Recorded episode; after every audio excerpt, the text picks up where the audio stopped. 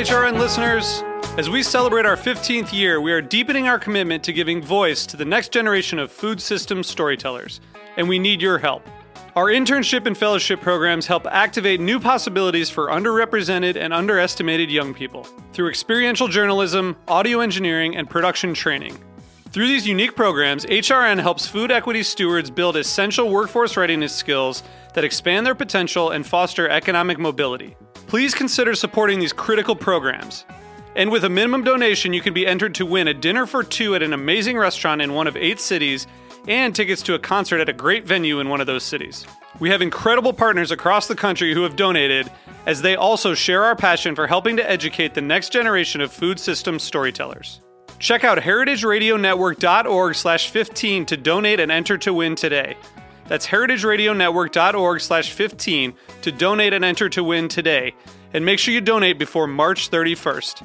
Thank you. You're listening to Heritage Radio Network. HRN is food radio supported by you. Learn more at heritageradionetwork.org.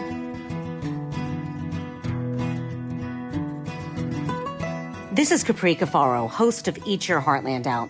This hour of the show takes us to Kansas, where we will meet two groups of guests who capture the cultural complexity of the sunflower state.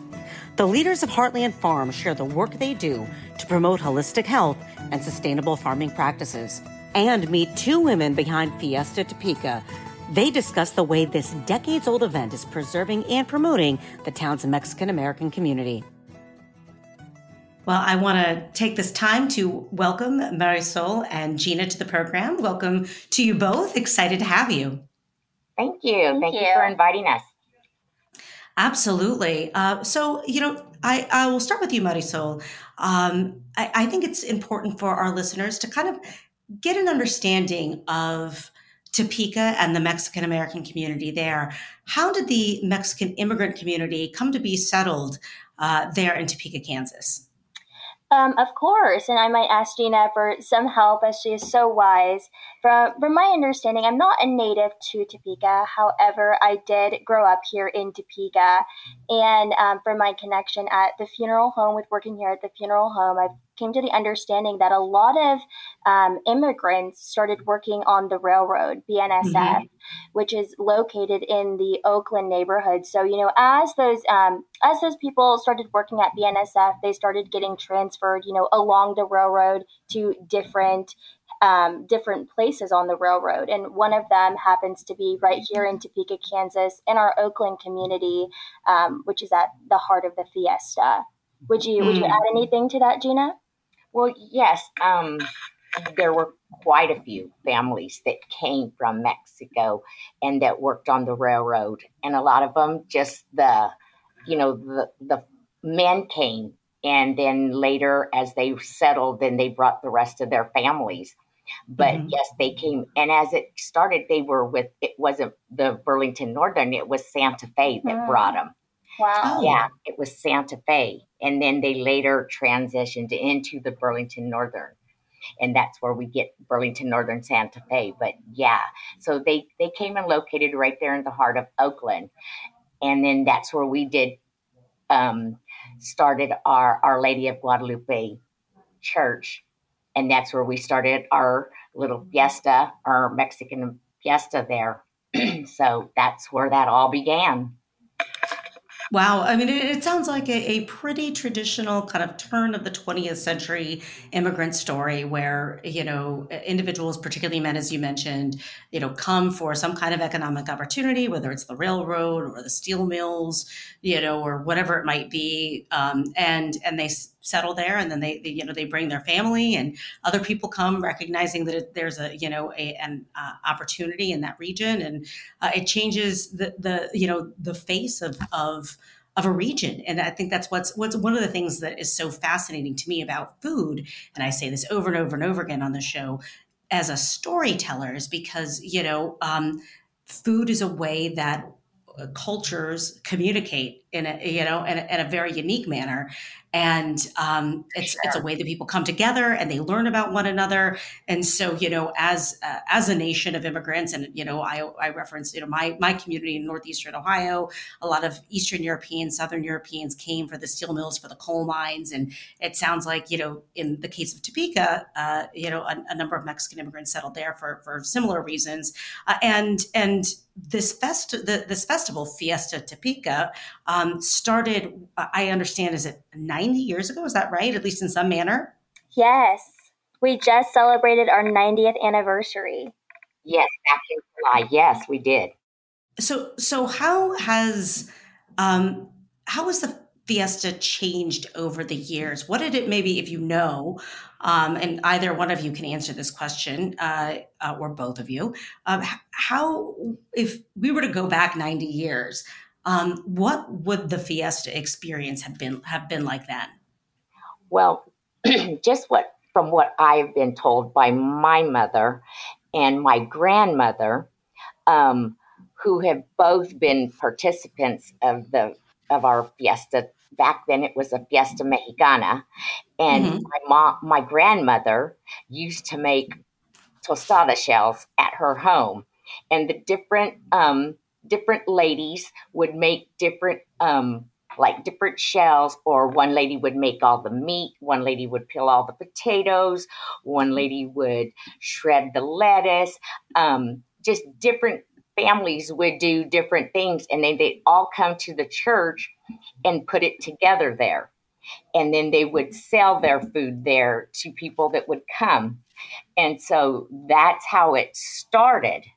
And they would start then do little games for the kids. They would take like little, um, they would save their eggshells and they would stuff them with shredded paper and then they would crack them on each other's head and then the confetti that would then just fly all over and it was a big thing everybody loved having that you know and then that the piñata came we, they always had piñatas where you break them open and the candy would fly all over and how fun would, you know would enjoy getting candy so I mean, who doesn't? the families would sit around and eat, and the kids would be eating candy and breaking those little um, eggshells on each other's head, and it was just a festival like that that they just did every year to raise money for their for their church, mm-hmm. And later became that they opened up a school to help teach the kids to learn English, and and it was a Catholic church. And so and, and then they just it just progressed. So every year they kept growing and growing.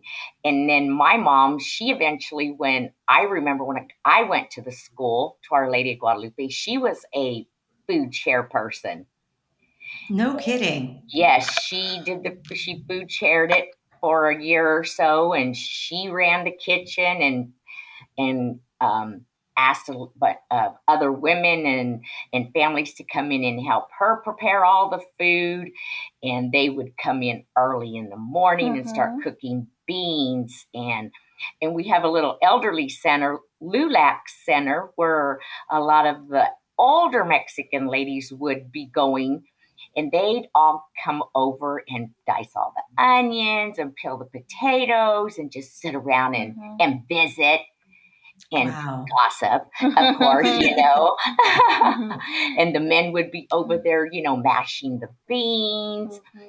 and and cooking tamales and making and spreading the masa and stuff. So it was really a family thing. Mm-hmm. It's a community affair for yes. sure. Yes. And now, as Gina was talking about, her mom used to be um, the Fiesta food captain. Gina now continues to follow in her legacy, and she is the Fiesta food captain. And this past 90th year, she worked so hard. This was her first year. She gave everything she could, and we thankfully had a very successful Fiesta Topeka. It's, I mean, it sounds, uh, you know, just really inspiring and obviously very delicious. And I love the fact that you know there's this is you know a multi generational and intergenerational experience for so many. You know, how important do you think it is, um, you know, to continue on uh, the fiesta, you know, from generation to generation, year to year, um, you know, in an effort to, you know, continue to preserve and celebrate the Mexican and Mexican heritage, Mexican American heritage there in Topeka? Well, I think personally, I feel, and I I have a, the utmost respect, and I look forward to it because, for one, um, my dad went to Our Lady of Guadalupe. Um, and graduated. I went to Our Lady of Guadalupe and graduated. My two oldest kids went to Our Lady of Guadalupe school, and now my grandchildren are going to Our Lady of oh, Guadalupe. that's wonderful. they're going to Holy Family now because it's not Our Lady of Guadalupe; it's Holy Family. Mm-hmm. So they, um, so we've had now we're in our fourth tradition of of our family that is going to this to this school. So I mean, it has a lot of importance to me so that's why I do it. And my son is very involved in it in the school and has been a big help to me, you know, through this through the fiesta and and getting everything prepared and helping me work and my children my other sons have too. They don't have kids yet. So hopefully that they will as they get children that they will become and go into our school too that's just, I mean, I can I can tell how passionate you are, um, and it's wonderful that your family is carrying on that tradition. Now, Marisol, I know that you, you said you're not a native, but you grew up there in Topeka. Um, you know how um, why did you decide that you wanted to get involved? I know you're the publicity chair for the Fiesta, and, and obviously really community minded. What motivated you to to become engaged? So, um, I, like I said, I, am not a native. However, I did attend Holy Family Catholic School for my middle school years and graduated from there. And my family um, we are members of Our Lady of Guadalupe Catholic Church. So that's where I have that connection. And growing mm-hmm. up, I started with dancing um, ballet Folclorico de Topeka for the fiesta. So I oh, wow. was able to be involved in the fiesta. And now, as I grow older, it's truly an honor to give back to my community and give back to my church and being involved in a different way. I think it's so important that we have so many wise people on the fiesta committee that have been there for multiple fiestas, have seen things change, um, have been part of the change, and have added so many great ideas. But I'm really advocating for younger people to be involved as well well because a lot of the older people on the Fiesta committee they have continued the legacy of their parents, their grandparents, their great grandparents, and now it's our job to continue that legacy um, and to have you know 90 more years, 100 more years of the Fiesta Topeka. Um, and it's also so important to have the Fiesta Topeka in Topeka, Kansas, a place where everybody belongs and a place where you know you don't have to necessarily be Hispanic to come to the Fiesta, and everybody knows mm-hmm. that. Mm-hmm. People come from all over for our delicious food, um, our amazing amazing culture to just celebrate with us. So it is definitely um, a landmark spot in Topeka where people say, okay, you know, it's fiesta time. So let's go, let's go get our tamales, let's go get our tostadas, our tacos, let's dance and just have a great time. Uh, it's it sounds great, and it just it really does remind me of so many other church festivals and you know ethnic festivals and fairs. Uh, you know, in my region, as well as you know talking to folks through you know this show like yourself all across the Midwest. Um, you know, and and learning about how um, you know small communities, single parishes um, have managed to, you know, create these major events that have gone on decade after decade after decade. And as you said, Marisol, you know, people are doesn't matter what your background is. People come because they're they you know they're celebrating together they're enjoying that food and and it's that one time a year where you're waiting around for you know whatever your favorite thing is uh, that is on offer every year. And all of those incredible people that are working so hard to make it happen um, you know put all that effort into it and, and that's why that food is special too. So marisol i this is a good segue because i wanted to ask about what the festival looks like today. We just talked about kind of, you know, its roots and maybe a little bit of its evolution and how invested the community is. But I know that it's obviously changed um, and it's grown as an event, um, both in attendees as well as in, in number of days that it goes on, right? Yes. So it is, I believe it started out, was it a three day event, Gina, that it started out as? I think yes. so, yes. And now it is a five day long event. And even though the main fiesta is just, you know, those five days, it is really a month long event. Like I said, people anticipate for this. We have uh, special events going on throughout the month. So people are like, okay, Fiesta is coming. Um, this year, we had a pickleball tournament. Pickleball is taking over the nation. Yep. Um, we also had a Golf um, a tournament. golf tournament, of course. We have a 5K walk run. We have a fiesta parade. We have coronation balls, and throughout the fiesta, leading up to the fiesta, um, this is a really good way we engage our youth in the community. Is they have an opportunity to run for fiesta king and queen, and what that means is that those families they have food sales. You know, one family has one week, another family has another week, and so on. So people again will come from all over the city just to have that taste of the fiesta food leading up to fiesta. And ultimately, whoever raises the most money, they get crowned Fiesta Topeka king and queen. So that really helps not only our numbers, but it also helps the youth be involved. And, you know, other youth also see that and they want to be involved as well. So it's always an exciting time of the year. Oh, I bet, I bet. Um, and we, I know you referenced both of you referenced it, and and obviously this, um, this conversation is is not going to be aired kind of in real time, if you will, um, with the um, when the fest the fiesta happens. So tell us when actually this occurs during the year. This is obviously, to me at least, you know, an evergreen conversation. People can learn about the culture there, and when this happens, um, and obviously it lives forever as a podcast. Um, but tell us a little bit about when um, uh, this um, uh, event goes on and how people can learn more. Great. So the event this year, the 91st Fiesta, is going to be July 16th through the 24th. I'm sorry, 16th through the 20th. My apologies, of 2024. And people can learn more about, you know, just being engaged, following our Facebook page, which is at Fiesta Topeka, our Instagram as well, and of course, um, FiestaTopeka.com is how they can learn more and see some information about what other exciting events we have coming up this year. That is that I know that people are going to want to come out, learn more, uh, come and visit the Fiesta Topeka. Do you what do you have on the horizon? Uh, anything special planned? Uh, or any new additions um, as uh, you know you you gear up for the 91st uh, Fiesta Topeka because I know that you know there are always some traditions that are going to stay, but sometimes, like you mentioned, pickleball. Uh, sometimes you know you're going to mix it up a little bit. Of course.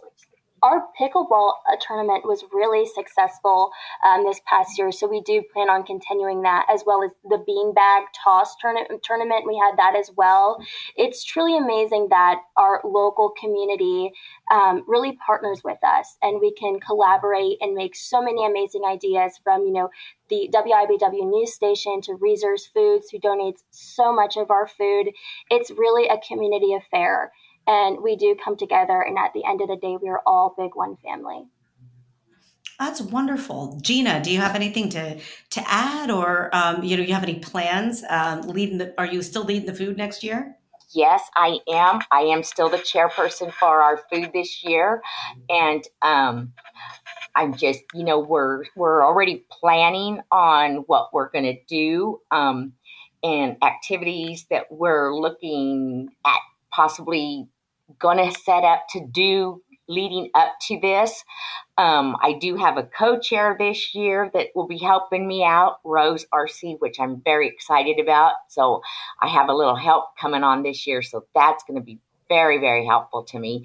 But um, oh my God, we we just have so many activities like she like um Mar- Marisol was saying. You know, we did a dedication of uh, of the school. We have a wall that we did, and we put up a lot of old pictures of like our great grandparents, our great great grandparents, just Oh, some of awesome. the old fiesta photos and stuff. They're um, lamin, they're lacquered and stuff that they're placed on this wall, and all these little shiny stones all over. It is just gorgeous. The the committee that put it together, it is just beautiful. And coming over the bridge, which Santa Fe is on one side and our our festival is on the other side, so it it has a good little heritage there of all, everybody who worked at Santa Fe coming over, and then our guests come there, and we have our big signs that you know say "Welcome to Fiesta Topeka" coming into it. So I, I just think it, it's really exciting. I'm so excited about this year coming up again. The new, you know, I don't know what new activities we're going to do. Um, I know that it's just we're we're getting in the works of the planning right now. Um, we're just trying to get through the holidays and before we get into really get into settling down to work on it. But I'm so excited about it. There's truly something for everybody at oh, the Fiesta. Topeka. If you want to dance, you can dance. If you um, prefer looking at an art show, we have a beautiful oh. cultural art show that goes on as well. And it's in air conditioned because July is one of the hottest months of the year. Um, if you want to run, we have our 5K, our 5K walk run, a golf tournament. There is just so much for everyone to enjoy. It sounds wonderful. And we're going to have to follow along on social media and online to see what you have planned, what activities you land on, what new menu items you might add.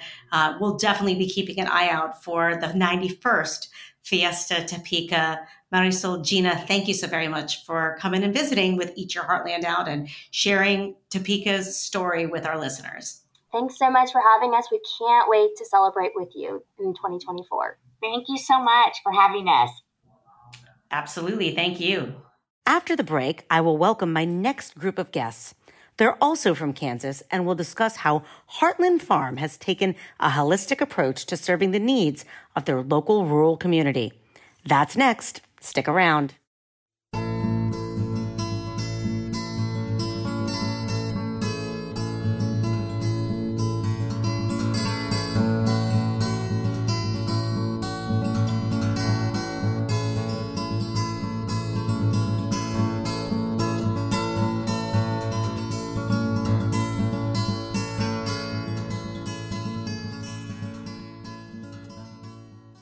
Welcome back to Eat Your Heartland Out. I'm sticking with the Kansas theme, but switching gears. I'd like to welcome Sister Jane Belanger, Teresa Johnson, and Terra Crawford.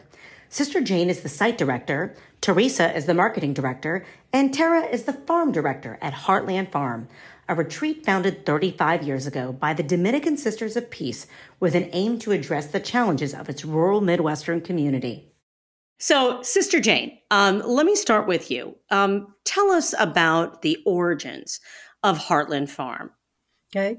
Um, we use 1987 as the uh, kind of founding uh, date for Heartland Farm.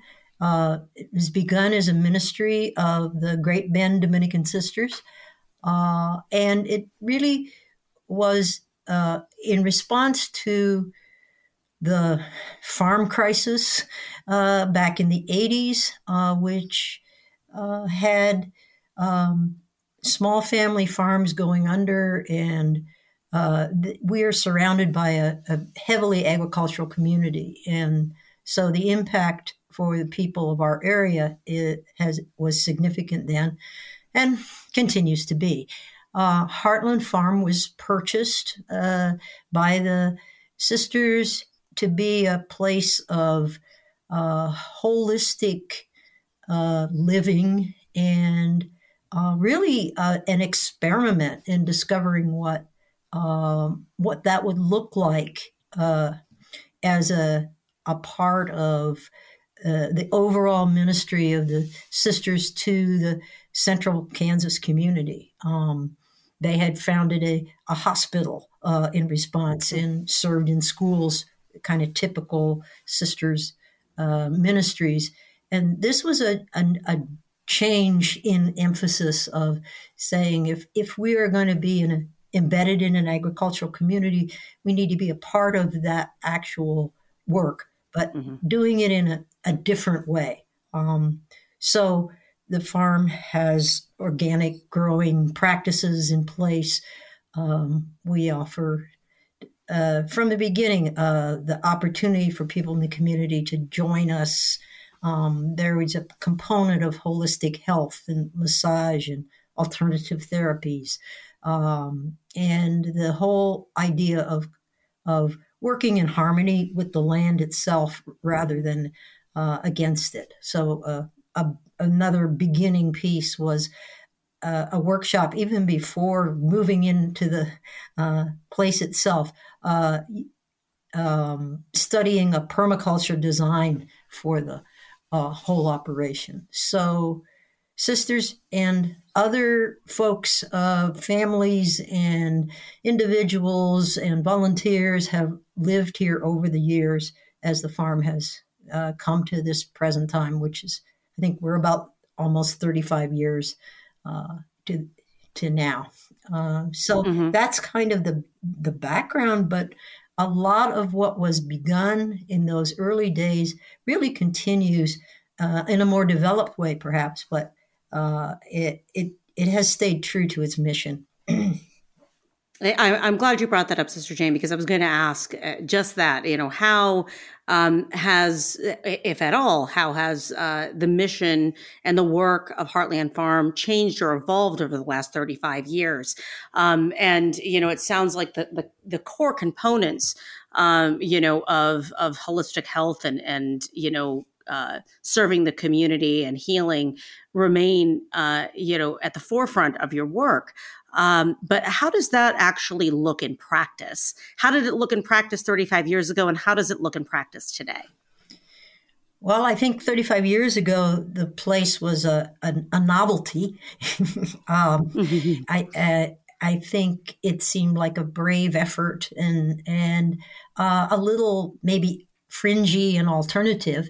Um, and yet, uh, I think the long run has proved that it is it continues to be a, a viable thing. Um, the organic growing uh, produced uh, enough to uh, develop a small CSA. Now we participate in the local farmers market.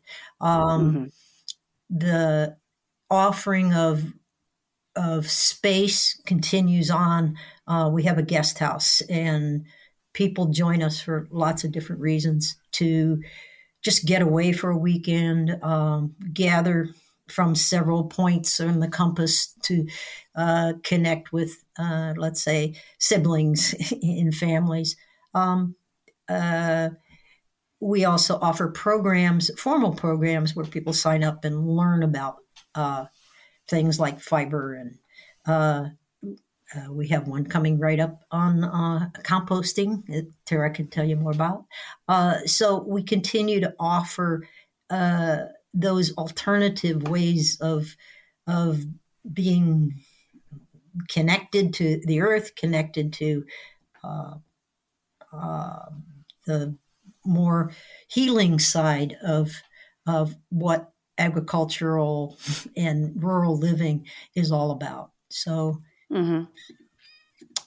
it's, it sounds it sounds like a, you know a beautiful way to um, you know make the most uh, out of um, you know a rural setting as you've said and and you know you also bring up I think a very good point about it being a novelty 35 years ago as we sit here today you know things you know when we talk about um, you know, uh, community supported agriculture, you know, or organic growing or any of these other things that they've become much, much more commonplace, certainly in the last, you know, five to 10 years, 35 years ago, um, you know, I, they certainly, you know, I'm sure we're, we're out of the mainstream and it's really an incredible testament to the work that you've done that you have, you know, we're really at the, at the, at the cutting edge, um, you know, and saw a, a potential and also you know we're able to integrate that into you know service living within that community of, of i believe 15000 people. What's the exact town there in kansas? That's a, a moving target but it it, te- it tends to decrease.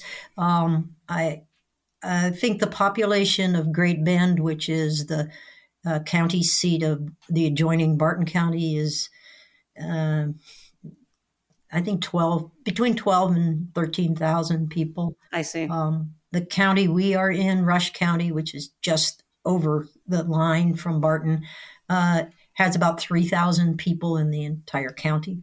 So we're mm-hmm. quite rural. right. This is Absolutely. Teresa. I actually looked some of those numbers up. Good. Um, for a grant that we're applying for. And the three counties that are probably what you would call our service area, the total population for those three counties is about 34,000. Okay. Sure. I mean, still, you know, comparatively small for sure. And obviously, you know, rural and, and probably more likely than not considered underserved by a number of different organizations and government entities that, you know, you might be applying to. So makes makes a lot of sense. Um, before I go on, I, I want to shift over to Terra, Terra Crawford, the farm manager. Um, Terra, um, I, would like to get a sense of um, the farm operation. You know, what do you what do you grow? What do you raise? Um, you know, how many acres do you have? Uh, give us give us a snapshot of um, a, a day there on Heartland Farm from your perspective. Okay, well, thank you for having us on. Um, the day to day is a lot of gardening and a lot of animal cares. We have an 80 acre farm. Um, some of that is in hay, and some of that is in um, like walking trails uh, for people to come mm-hmm. and visit and get a break from the hustle and bustle and come out and enjoy our walking trails. And then the rest of the farm is split up into housing. We have um, four different houses here on the farm, as well as a small, um, two small off, one off grid cabin and one small, just like one bedroom studio um, cabin that we have residents, guests, or volunteers stay in those different spaces.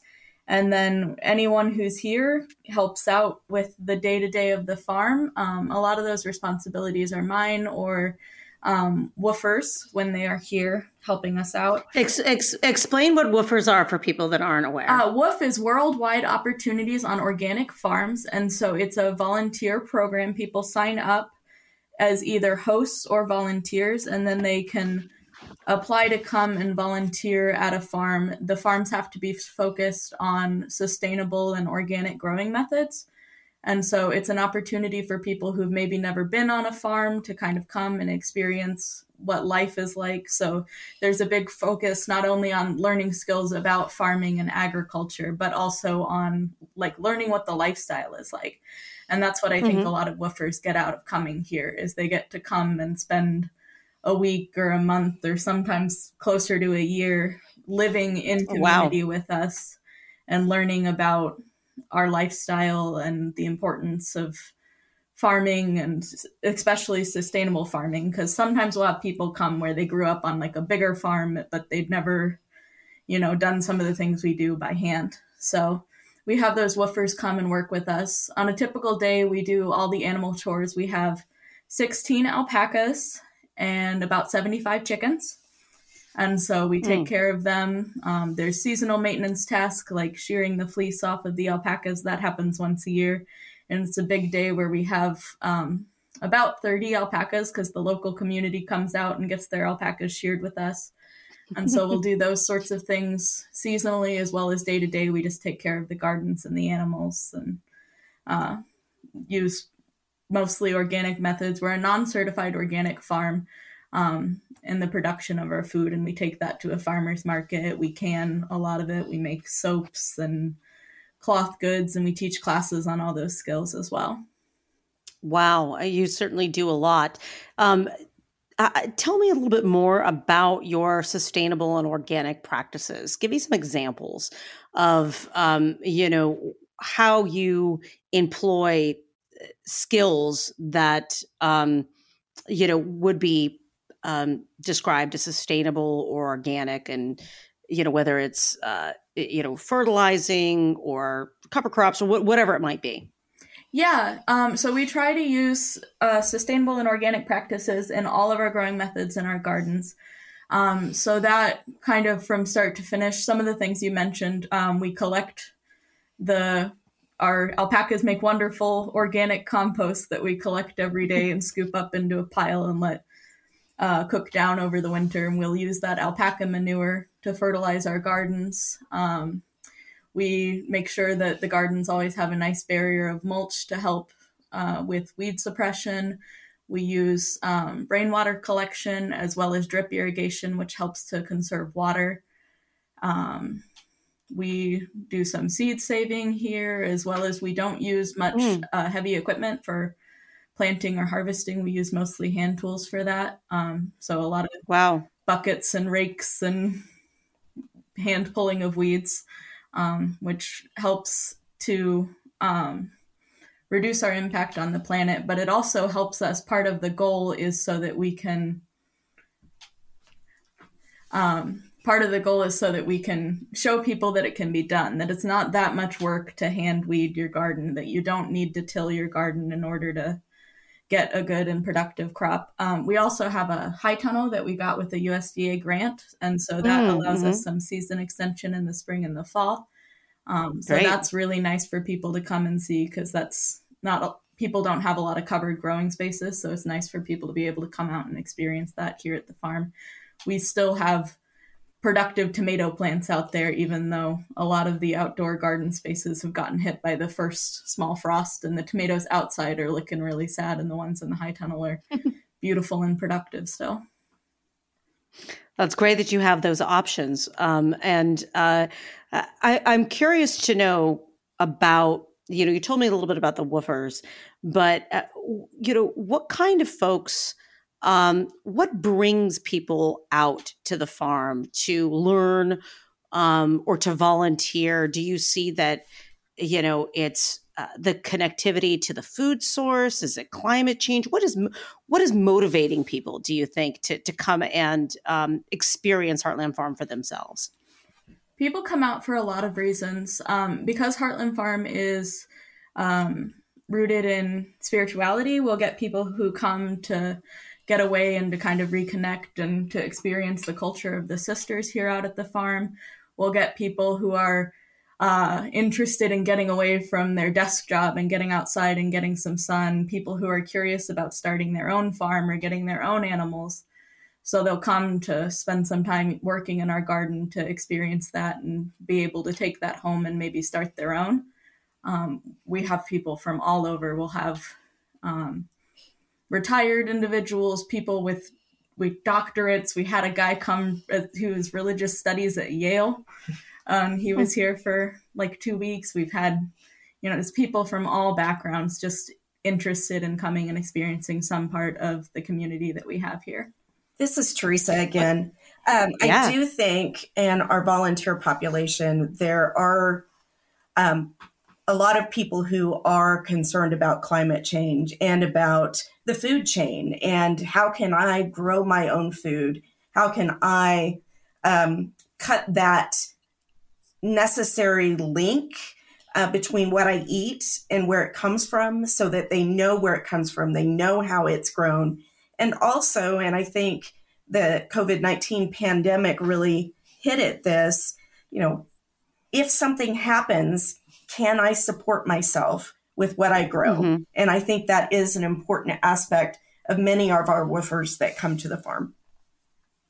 That, that makes absolute total sense given kind of the, the complexities and the dynamics that we see globally these days. Teresa, I want to stick with you. Teresa Johnson, the marketing director at Heartland Farm. Um, you know, I can imagine that you know you're uh, involved with community outreach for for the farm. Um, how do you um, get the local community engaged in the work that you do?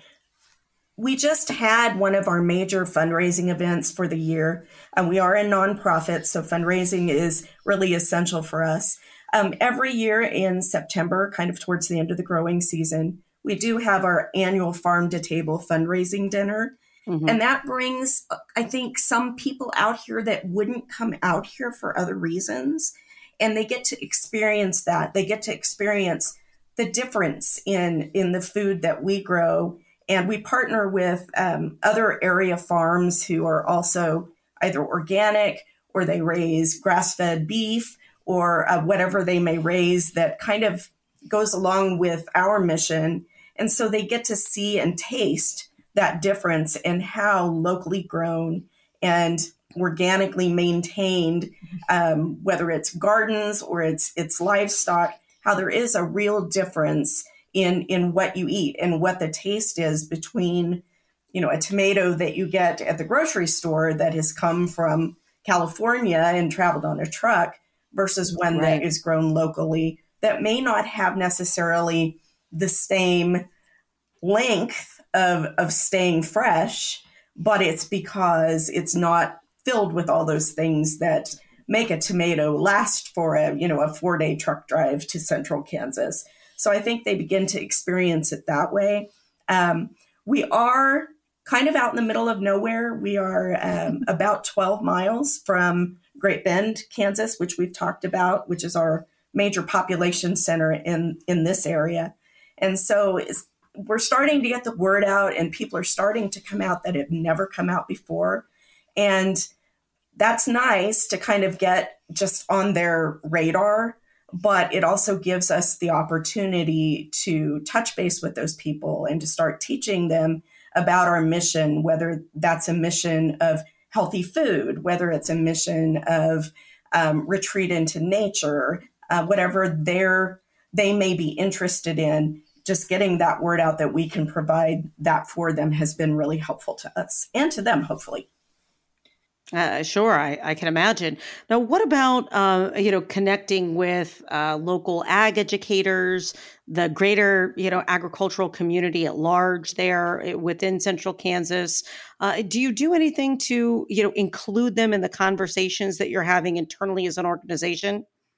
A couple of things. Um, we do have and have had um, fairly major. Um, connections with the, the ag industry and with ag education in our area.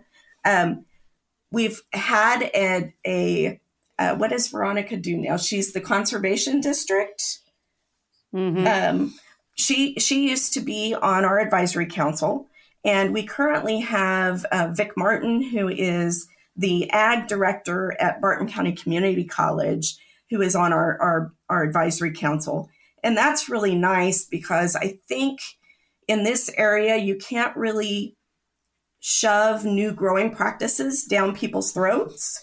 You know, mm-hmm. these are folks that are trying to make a living and don't have the money or the time to just switch up what they're doing.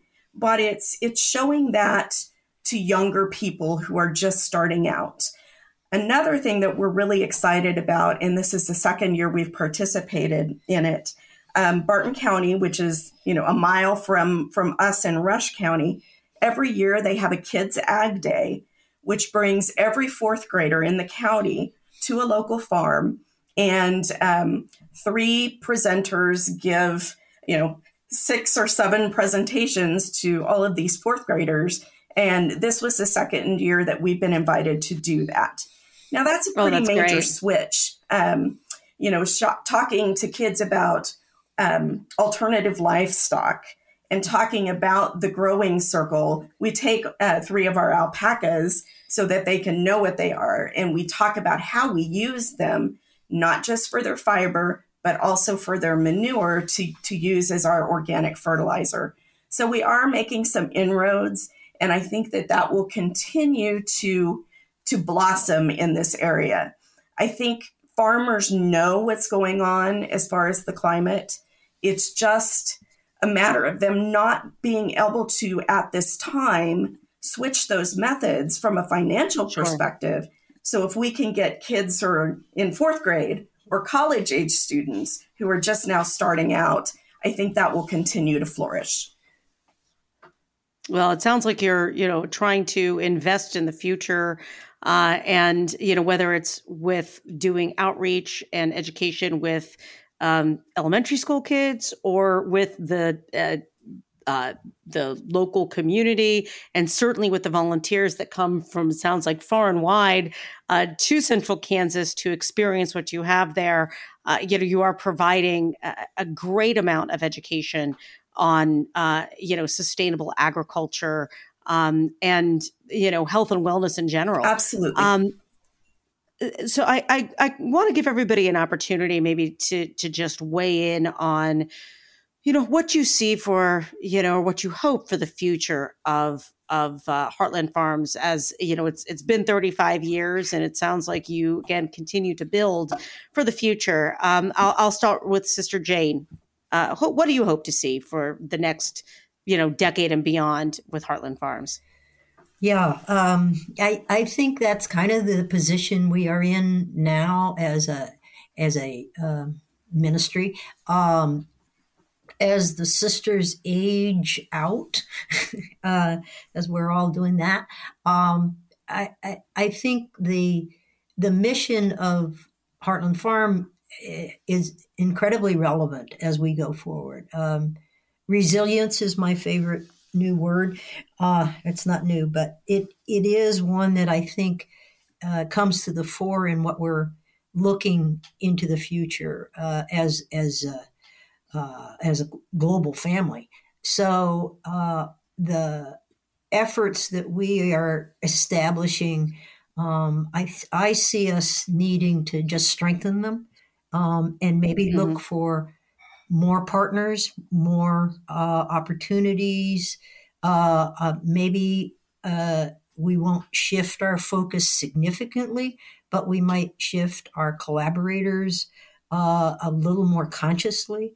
I, I think the beginnings, everybody's kind of out there doing their own thing, and and now I think the collaborative collaborative model is much more important, uh, and mm-hmm. um, so I see that uh, as a uh, what we're doing right now. We're laying the foundations for um, working with the the health community, for example, in a in mm-hmm. collaboration, working with um, the educators, working with um, uh, even uh, the uh, more civic and um, like the Optimist Club and, and people like that who are aren't just a source of volunteers, but are are people who are included in the mission. So I, I think that's what I see as uh, just a broadening of our of our availability, and and yet also trying to figure out how to have the capacity for it too.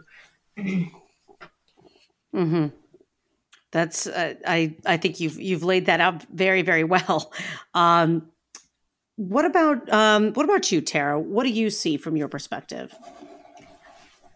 Well, um, I agree with Jane. One of the things that I was thinking was that it would be wonderful to see the local community um, come together. We have volunteers from far and wide. We get a lot of woofers from all over.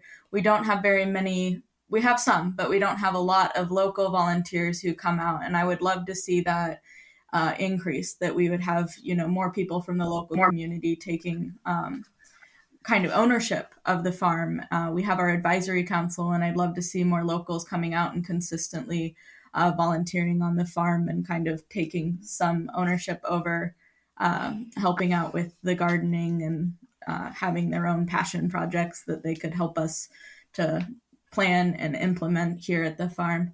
Um, I also hope that as the world is changing, that we are adapting to uh, continue to fill the needs that have always been there, but also to fill the needs that we are just learning about um, and adapting our growing practices to the changing climate and to the changing uh, factors that farmers are facing here in our local community as well.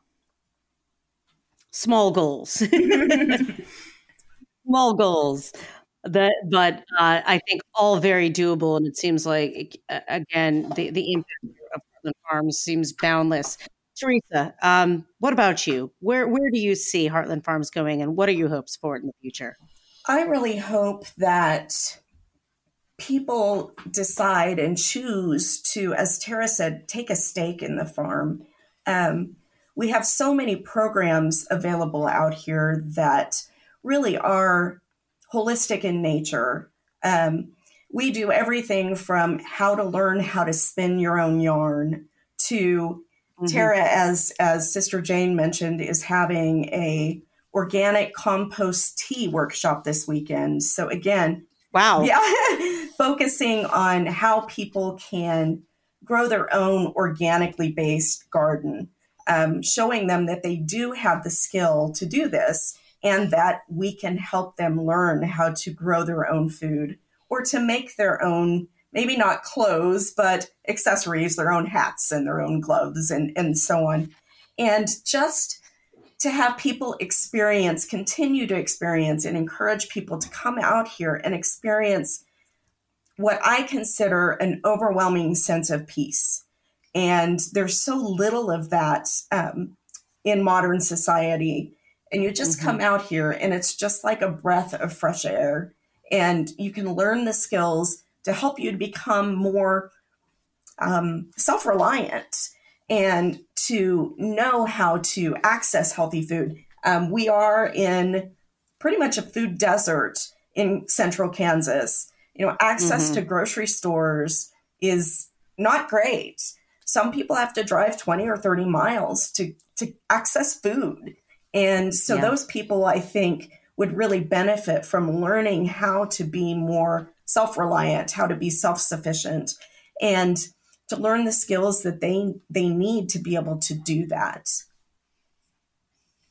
No question about that. And, and I'm glad that you brought up the issue of food deserts because it is something that we touch upon here on the show and that I think oftentimes is overlooked in rural communities. I think there's maybe this assumption that you grow food, you know, and therefore um, it's abundant. Yes. Um, and, and I know from my, my communities here in, in uh, Ohio and Northeastern Ohio, where you know we do have large pockets of of rural areas where same sort of thing you have to drive 25 miles one way to to get to any kind of grocery store even even ones that are you know small and and not particularly well stocked with you know any so- sense of variety so sure. you know i think that you have that that pulse of what the needs of the community are. And you know I, I, certainly i have to say you know i've been inspired by our conversation. And you know maybe i'll make it out to central kansas one of these days. I feel like i say that to every one of every one of my guests but i mean it i mean it sincerely every single time. I've met so many incredible people doing this doing this program. Um, and uh, we're just so glad that we've had an opportunity to share your stories with our audience and educate folks a little bit on Heartland Farm. Um, Teresa, if people want to learn more about Heartland Farm, your mission, and how to volunteer, where do we find you? Um, you can find us on our website, which is Heartland Farm KS at OPPeace. That's O P P E A C E dot O R G. Or you can find us on Facebook um, our tag is Heartland Farm KS. We're also on um, Instagram, and you can find all of our contact information on those three places. You can find find you everywhere. Yes. Heartland Farm. We're so happy to have you, Sister Jane Terra Teresa. Thank you for taking the time out of your busy day, serving the community there in central Kansas and educating the community at large about the incredible ways um, to engage in nature and uh, build the practices of, of sustainable and organic agriculture. Thanks for being on the program. Thank you. Thank you.